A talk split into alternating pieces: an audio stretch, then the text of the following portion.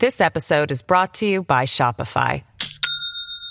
Do you have a point of sale system you can trust, or is it a real POS? You need Shopify for retail. From accepting payments to managing inventory, Shopify POS has everything you need to sell in person. Go to shopify.com slash system, all lowercase, to take your retail business to the next level today. That's shopify.com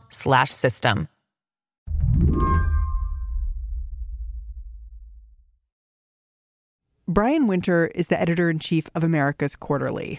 He covers the politics of Latin America, has been watching over the last few weeks as protests rolled through Ecuador and Chile and eventually Bolivia. It's chaos, right? But it's been slowly building, and more slowly building than than most people believe. So it, it's it's it's been a surprise uh, the way it's happened, but the alarms have been flashing yellow for quite some time.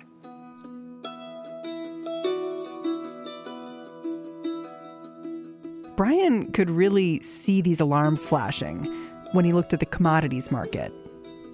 Why commodities? Because, you know, the 2000s were really a great decade for the region. You saw tens of millions of people come out of poverty and into the middle class.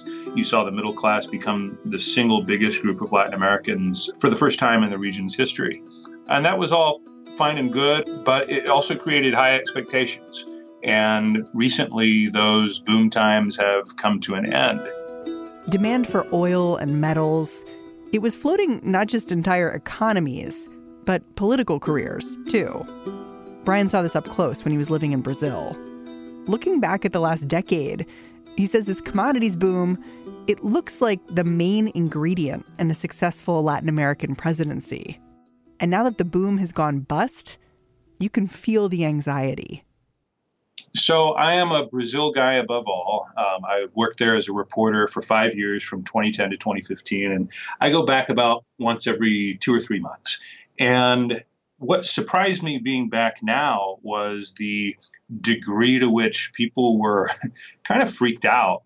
You know, when I was there, and I always make a point of talking to a really wide variety of people, and I spoke to folks who were worried even about a, you know, an invasion of of radicals or people from Bolivia coming across the border into Mato Grosso state, which is Brazil's soy belt and is the state that that borders Bolivia. And I I think that's you know extremely unlikely let's put it that way. But it reflects again this this overall climate of things being unsettled right now.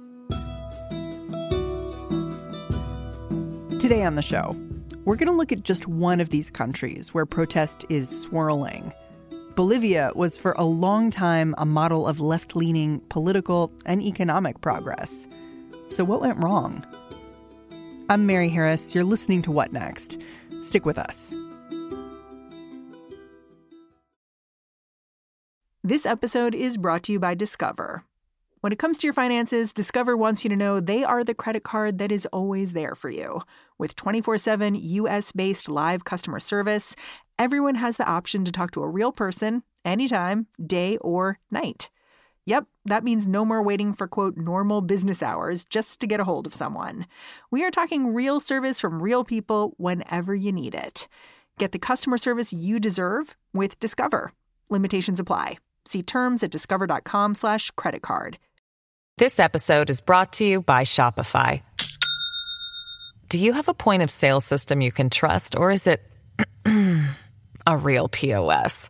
You need Shopify for retail. From accepting payments to managing inventory, Shopify POS has everything you need to sell in person. Go to shopify.com/system all lowercase to take your retail business to the next level today. That's shopify.com/system. Just last week, protests in Bolivia led Evo Morales to flee his own country giving up on his pursuit of an unprecedented fourth term as president. Brian Winter says this was a jarring turn for a Latin American leader who had succeeded where others hadn't.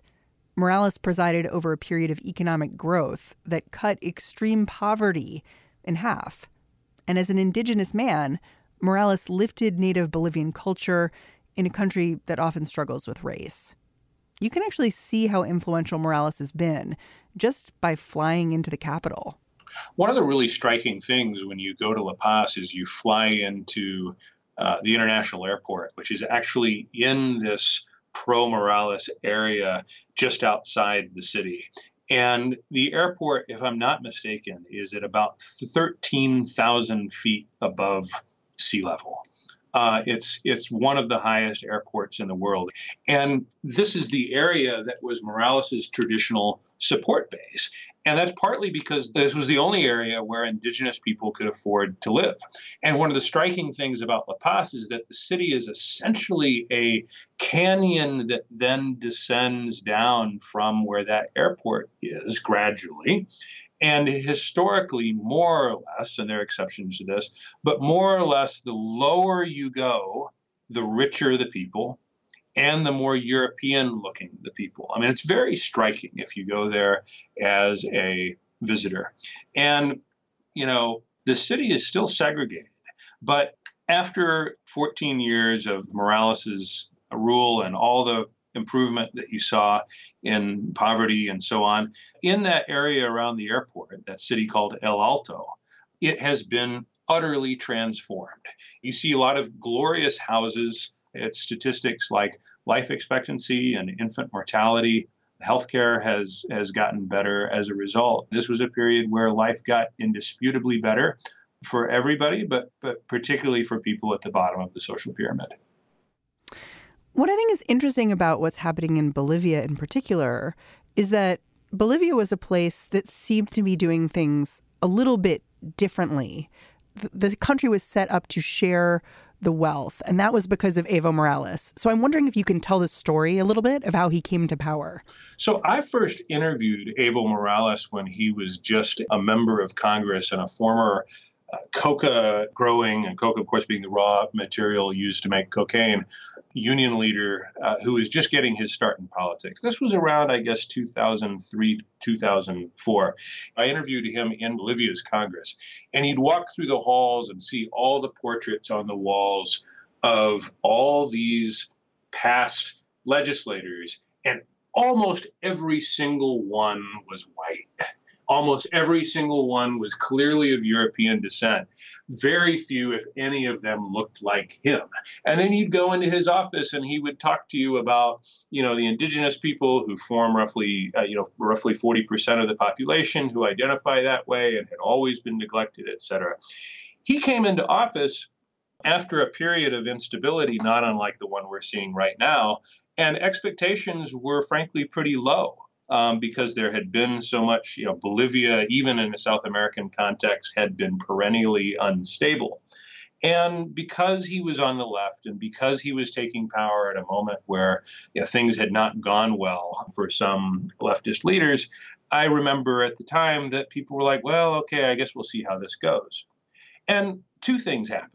One of them that happened across the region, and the other one, which was more specific to Bolivia, as you've just pointed out. The first one was the commodities boom. And clearly, Evo Morales benefited from that and had great timing. I mean, he came into office just as this was was revving up. How did how did he harness that? What Evo Morales did that was different was he essentially embraced math. and what I mean by that is he understood fiscal accounts. He understood that he needed to redistribute the wealth and he needed to use this windfall that came from um, the commodities Bolivia exported and and spend it in a way that would allow for poverty to decline. And he did that. But he also, for a very long time, maintained control of the fiscal accounts in a way that was very different from what you saw in Venezuela, um, but also Brazil for that matter, and also Argentina. I mean, Evo did understand that he needed to keep control on that. When you say when you say maintain control, what do you mean exactly? I mean the deficits never got too high until recently, and this is part of what has complicated Evo's life recently is that he's he's leaving Bolivia at a time when the budget deficit will be the equivalent to about eight percent of GDP, uh, which is consistent with when things got really bad in Brazil and Argentina these last couple of years. But he, the, the point is, he kept control of that for a long time, and so Bolivia only recently came under severe financial strain. And I, that sounds simple and maybe even a little bit boring, but let me tell you, I mean, that has been the big difference maker as far as these last couple of years between countries where the economy has been merely disappointing, meaning growing like 2%, 3%, and disastrous, as has been the case with um, Brazil and, and to a lesser extent, Argentina. It's interesting to hear you talk because you're really you're setting up Evo Morales as someone who made a lot of good decisions, both optically, because he very much embraced this indigenous culture, but then also making these really interesting financial decisions that sort of allowed the country to move forward and get rid of poverty. This sounds really positive. It was really positive. I mean, you know, if you get into the business of selecting good guys and bad guys when you're dealing with Latin America uh, and trying to see things in just very simple black and white terms, it's it's it's a path to being misled and, and, and being disappointed. Uh, the truth is is that for, for Morales, for a very long time, um, he did very well. You saw poverty fall dramatically in a, in a country that had traditionally been South America's poorest. But then, you know, as often happens, and this is a, a classic human story and a classic South American story, he just didn't know when to leave. Huh. Um, and, and we saw this coming. By the way, this was not a secret. I mean, the publication that I run, America's Quarterly, we sent a reporter to La Paz, but to specifically to Evo Morales' traditional stronghold, which is the satellite city called El Alto. And we published a story in 2018 um, where the headline was Thanks but Goodbye. yeah, why some of Evo Morales' supporters want him to move on. And it was all about people who loved him but who also had deep misgivings about a fourth presidential term. And there are some things about even Bolivian indigenous culture, which I, I don't pretend to be an expert on. But uh, what I've read recently is, that especially in highland cultures, they, they really place a lot of importance upon the rotation of leadership because they see it as a burden for people involved. And you could just feel the country getting uneasy with the fact that he didn't seem to know when to leave. So, what happened here? How did he end up staying for so long?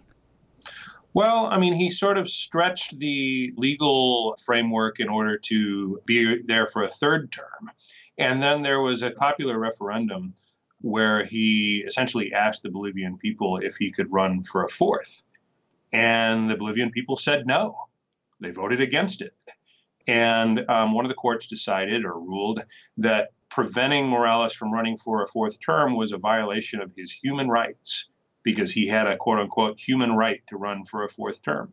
So he did. But, you know, again, at this point, the economy had slowed down. These finances of the government that he had always taken good care of were starting to fall apart.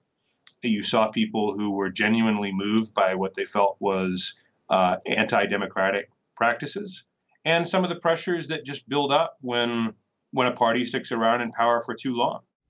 All this tension came to a boil last month on election day. A broad constituency of Bolivians seemed to be rallying against Morales religious fundamentalists, economic conservatives, pro democracy advocates. So let's look at what got us to this point. They held an election, and in order to avoid a runoff, he had to win by more than 10 percentage points. He did not have that lead uh, the quote unquote vote counting system shut down for 24 hours. And when it came back online, lo and behold, Morales supposedly had just enough votes in order to keep that 10 point margin and therefore avoid a runoff. The electricity went out, right? Yeah, supposedly. I mean, look, why was he so eager to avoid a runoff? It's very simple. It's because he believed he might lose. He believed that in a one on one race, against this guy, Carlos Mesa, you know, an opposition leader, that Mesa might be able to put together enough votes to beat him. The point is, you, you, you had a very disputed election. Uh, he was trying to hold on. And that was when that was when all hell broke loose. yeah, what did the streets look like after that? Well, I mean, you saw people who were very upset because they felt like an election had been stolen. And you saw rioting in some places, you saw police cracking down in others, uh, and things got very ugly. Just hours after Evo Morales announced he was stepping down, he accused the police of an illegal warrant for his arrest. And he says his home was attacked by violent groups. Protesters packed the streets of the capital. And, you know, then we saw this military intervention, which I, I think can be accurately described as a coup. I know that there's some controversy over the nomenclature of that. And now what you've seen take power there is a what appears to be a, a hard right authoritarian government taking hold with the support of the military that does not appear particularly representative of the Bolivian people and is doing things like cutting off relations with Venezuela that interim governments are not supposed to do. At the same time Morales resigned, his vice president did too, along with leaders of both chambers of the legislature. That left the Senate's second vice president, a lesser known politician named Jeanine Áñez, next in line. She declared herself interim president while carrying a giant Bible in her arms. Her real role in a situation like this should be to, you know, basically be a consensus figure and call free, fair, democratic elections as soon as possible. Uh, and by free and fair, it's complicated right now, right? Because that that also means that the MAS, uh, which is uh, Evo Morales' party, needs to be able to participate. And that it's not clear right now that that's what we're going to get. It was interesting to me to hear you describe this as a military coup because I think that's been so confusing over the last week. It's been the number one question I've had. Like, what is this? Is this a coup? And you see a lot of left wing politicians in the United States saying it is one.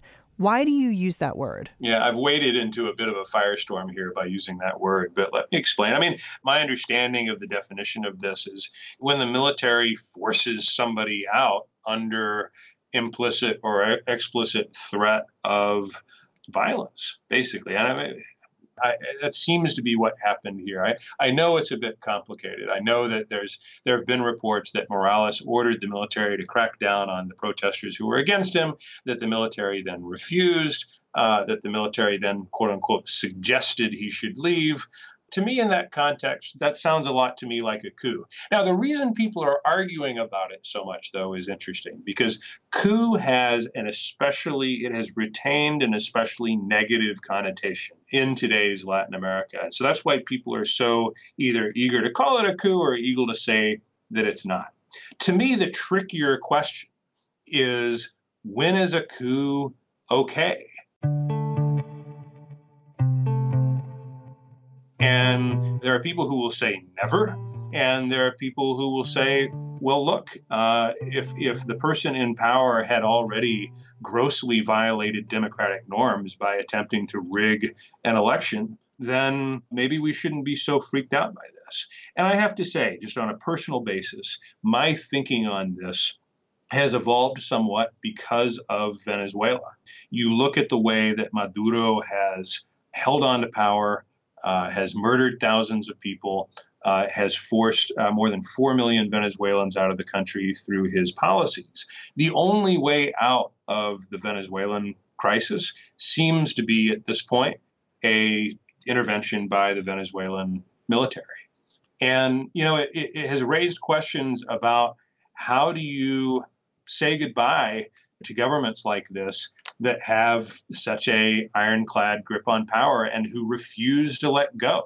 At what point do some of these other alternatives become acceptable? And that's hard for me to say as you know somebody who who believes in democracy above all and i continue to have that belief but i also recognize as venezuela has shown us and as bolivia has shown us that things start becoming more complicated you know when the government that's in power has either completely destroyed democracy, as was the case with Venezuela, or, or appears to be starting to destroy it, or is, is down the road of destroying it, as was the case, appeared to be the case in Bolivia. Hmm. I saw this one quote that said the process of fixing semi democracies is likely to be semi democratic.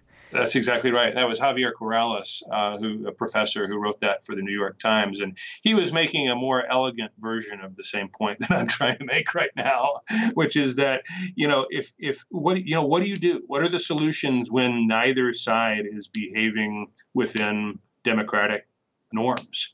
And I think returning to a point, I, I suppose I'm, I'm now is becoming a bit tiresome, but I'll say again, uh, choosing sides is is just so difficult right now. And sometimes you have to look at both, you know, both sides or all sides and say that there's there's a lot of deception and bad anti-democratic behavior in, in all of them.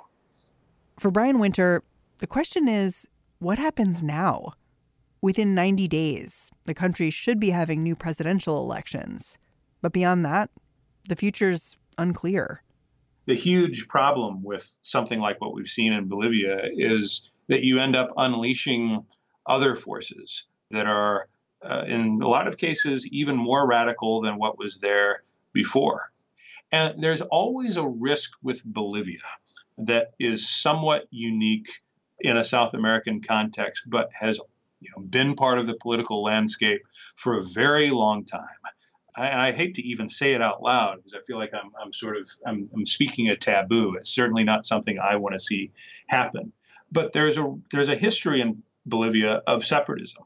Santa Cruz, which is the the kind of the the soy belt, a comparatively prosperous part of the country where you see a lot of people of European descent, has always been very different from the highland areas, which tend to be more indigenous and poorer, and, and which, of course, Morales represents.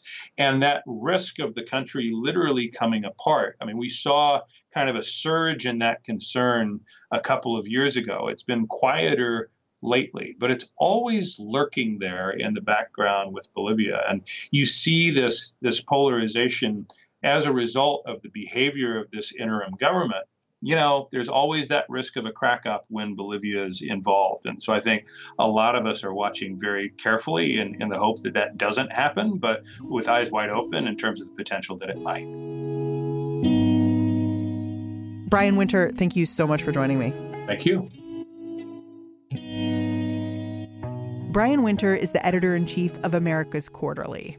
He's also the vice president for policy at the America Society Council of the Americas. And that's the show. What Next is produced by Mara Silvers, Danielle Hewitt, Jason DeLeon, and Mary Wilson. I'm Mary Harris. I will catch you back here tomorrow.